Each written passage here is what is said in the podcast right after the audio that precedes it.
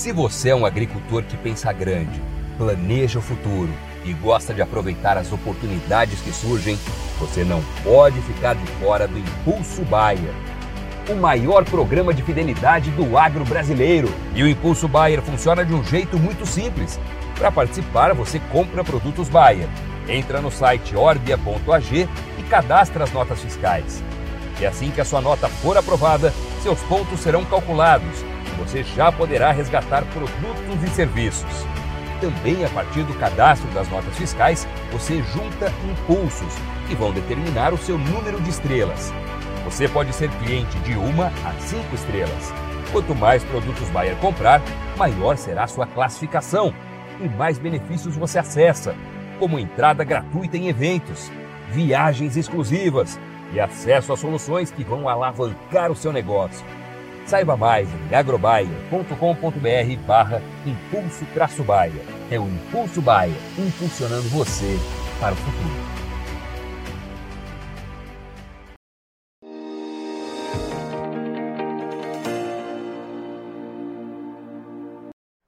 Olá, você que nos acompanha aqui pelo Notícias Agrícolas, eu sou Letícia Guimarães e a gente começa agora mais um Realidades da Safra, esse quadro em que nós rodamos Brasil afora para saber como é que está então a situação dos principais cultivos semeados aqui em solo brasileiro, e vamos diretamente para Guaíra, no Paraná. Vamos conversar com o seu Silvani Rossê, que é presidente do Sindicato Rural do município, vai contar um pouquinho para a gente como que terminou o plantio da soja por lá. Seja muito bem-vindo, Silvani. Boa tarde, Notícias Agrícolas e a todos os ouvintes. Silvani, o plantio da soja, como a gente estava conversando um pouquinho antes de entrar ao vivo agora, você falou que já está praticamente finalizado, uma pontinha ou outra que ficou aí por terminar. Isso, aqui na região nossa praticamente iniciou...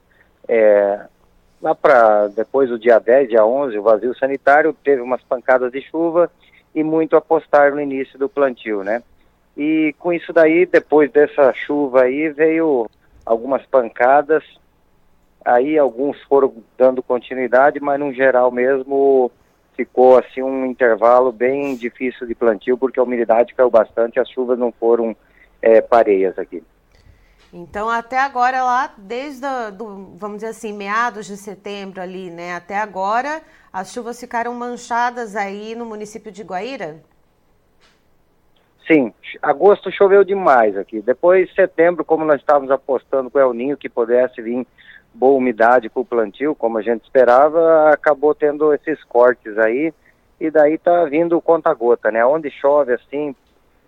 15, 20 milímetros, aí pega um pouquinho de umidade, o produtor foi lá e arriscou plantando, mas nós temos assim a lavoura bem travada. Esse que plantou no começo de setembro aí praticamente não está desenvolvendo bem, está uma planta pequena, ela já praticamente, acho que parte do potencial dela já está vindo comprometendo um pouco, porque acaba usando muita energia nessa parte aí, depois não consegue terminar o ciclo bom, né?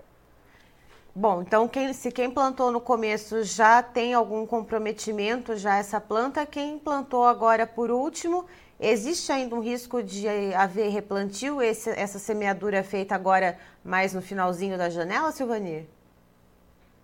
Sim, já existe, porque se deu praticamente o plantio aqui na região nossa, aí se deu em questão de 15 dias aí, praticamente, encerrou-se os plantios. Teve uma chuva onde que foi dispareio, mas onde que molhou um pouco mais, né? Daí tivemos, assim, a turma soltou o plantio e acabou tocando noite adentro aí, fazendo um plantio aí para andar bem, porque tava tudo, assim, meio agoniado, que queriam plantar e não tinha, né? E daí, depois, agora, uma semana atrás, também deu umas pancadas, tem lugar que chegou a dar 30 milímetros, mas tem lugar aí que deu 5, né? Então, também, quem arriscou aí, a umidade, ela sumiu rápida, né? Como tá vindo um tempo assim seco, e também corre o risco de ter um stand reduzido, né? E muitas vezes as cabeceiras mesmo acaba perdendo, porque ela é mais compactada, muitos mexeram, então acaba tendo que fazer um replantio. E me diga uma coisa, Silvani, com essa questão dessas chuvas manchadas, risco de replantio, a soja que foi plantada mais cedo, já tem ali um comprometimento porque faltou chuva para esse início de desenvolvimento. Já é possível falar em alguma média de produtividade de uma maneira geral aí para Guaíra?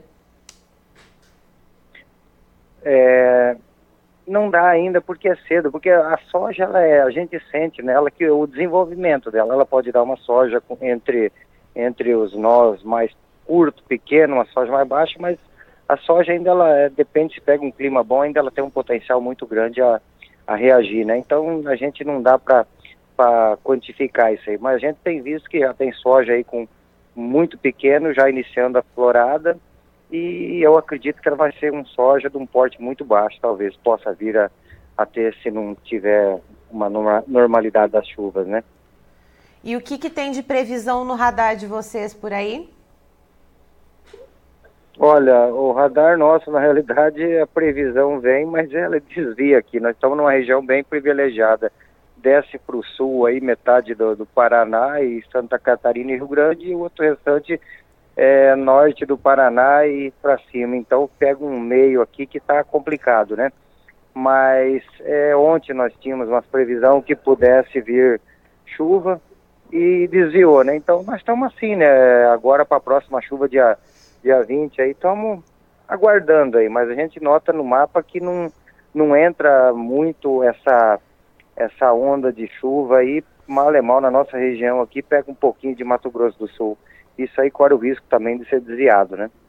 E pensando também nesses investimentos que foram feitos para esse ciclo, Silvani, olhando essa chance de replantio, essa questão das chuvas que não estão colaborando, o produtor investiu nesse ciclo da soja, porque vamos lembrar que a safrinha de milho esse ano ela foi bem frustrante, né? De norte a sul, de leste a oeste no país. Como que foi o investimento em insumos, adubos, fertilizantes, tratamento de sementes? O que o produtor apostou nesse ano para o ciclo da soja? O que o produtor colocou um pouco ali o pé no freio? Conta um pouquinho para a gente. Com certeza, né? Ele foi mais cauteloso devido aí esses custos elevados, o preço praticamente com essas quedas que deu, né? Então acabou esvaziando o caixa do produtor, né? E o produtor, ele fica meio ressabiado, né? Mas ele não deixou de investir, né? Porque a safra de soja é a safra principal, é o que traz o maior retorno para o produtor, né? Então essa é uma aposta sempre que o produtor faz, né? Ele faz o dever de casa, ele investe, né? Dentro de uma cautela, né? Com cuidados. Hoje ele está mais antenado, vamos dizer, daqui para frente, quando você tem uma escassez talvez de financeiro, você começa a cuidar todos os detalhes que antes não tinham, de repente mais ou menos, um pouco reduzindo um pouco de aplicações de inseticidas, fungicidas, essas compras antecipadas, ele reduziu de fazer esses pacotes, né? Acaba buscando só o necessário, então tem essas entraves aí que faz com que o produtor ele fica meio limitado, né? E por falar em negociação, como é que estão os negócios com essa safra agora nesse momento? O produtor está travando algum contrato antecipado, aproveitando algum momento ali em que a soja dá algum respiro positivo ou não? Como que está sendo o desenrolar das negociações nesse momento, Silvani? Então, Letícia, é difícil falar de contrato porque o soja ele sofreu muitas assim, quedas e aumentos bruscos, né? Então o produtor não sabe se correr o bicho pega, se ficar o bicho come. Então é difícil, então tudo meio cauteloso, tá aí, não sabe, o soja aqui na nossa região tá aí na faixa de R$125 a saca, e daí o produtor fica naquela, vou garantir um pouco o custo, mas troca contrato no físico, não faz por uma corretora, nada, né? Então faz mais para assegurar aí, eu vou colher, vou travar esse preço, meu custo vai ficar em X saco, mas é só isso mesmo. Alguns contratos, mas no modo geral está todo mundo descoberto aqui na região nossa, todo mundo está cauteloso. Todo mundo então com um passo de espera para ver se a soja reage um pouco, né, Silvani? Isso, todo mundo aqui está assim, né? E também como aqui o pessoal tem o hábito mais de fazer no físico, com essas estiagens, assim, com esse clima aí tudo dispareio, ele acaba nem procurando fazer contrato, porque muitas vezes você acaba frustrando o safra e não tendo produto para entregar, né? Que é o sistema, aquela troca, né? Troca o físico pelo valor para depois garantir o pagamento, né? Então fica tudo meio ressabiado, né? Tá certo. Silvani, muito obrigada pela entrevista, obrigada por participar sempre aqui com a gente no Notícias Agrícolas e, claro, você é sempre muito bem-vindo aqui conosco. Muito obrigado, Letícia. Eu que sou muito grato aí à Notícias Agrícolas, a vocês aí pelo excelente trabalho para deixar a região, todo mundo antenado, como que se passa a nossa agricultura, o andamento que se dá no país. Parabéns aí pelo trabalho de vocês, viu? Muito obrigado. Nós que agradecemos, tá? Então estivemos com Silvani Rossê, que é presidente do Sindicato Rural de Guaíra, lá no Paraná, contando pra gente a respeito do plantio da soja. A semeadura já terminou lá no município de Guaíra. Segundo o Silvani, alguma pontinha ou outra que tá ainda por terminar, mas dá para se bater o martelo e falar que foi finalizado o plantio da soja lá no município. E ele explica que existe a preocupação da escassez de chuva por lá. No comecinho, na abertura da janela de plantio para esse ciclo da soja, lá em meados de setembro, por volta do dia 10, dia 11 de setembro, o produtor teve uma chuva boa, se animou e começou a plantar, mas aí as chuvas foram rareando, ficando cada vez mais manchadas e foi dificultando cada vez mais a vida do produtor.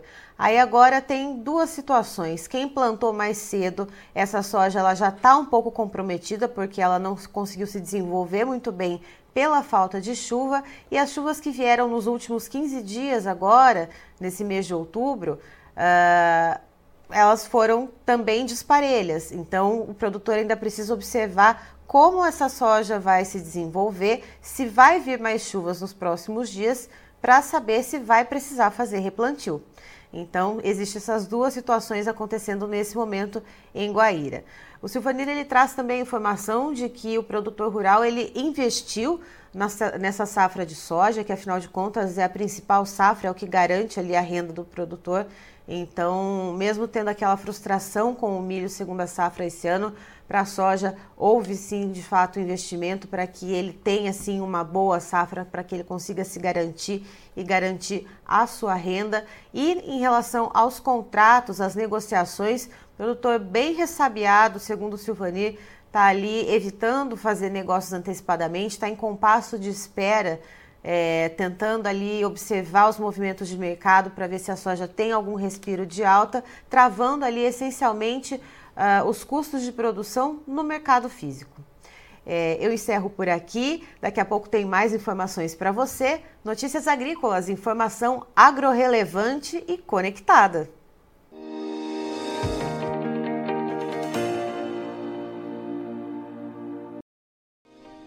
Se inscreva em nossas mídias sociais, no Facebook Notícias Agrícolas, no Instagram @Notícias Agrícolas e em nosso Twitter @Norteagri. E para não perder nenhum vídeo, não se esqueça de nos acompanhar no YouTube e na Twitch Notícias Agrícolas Oficial.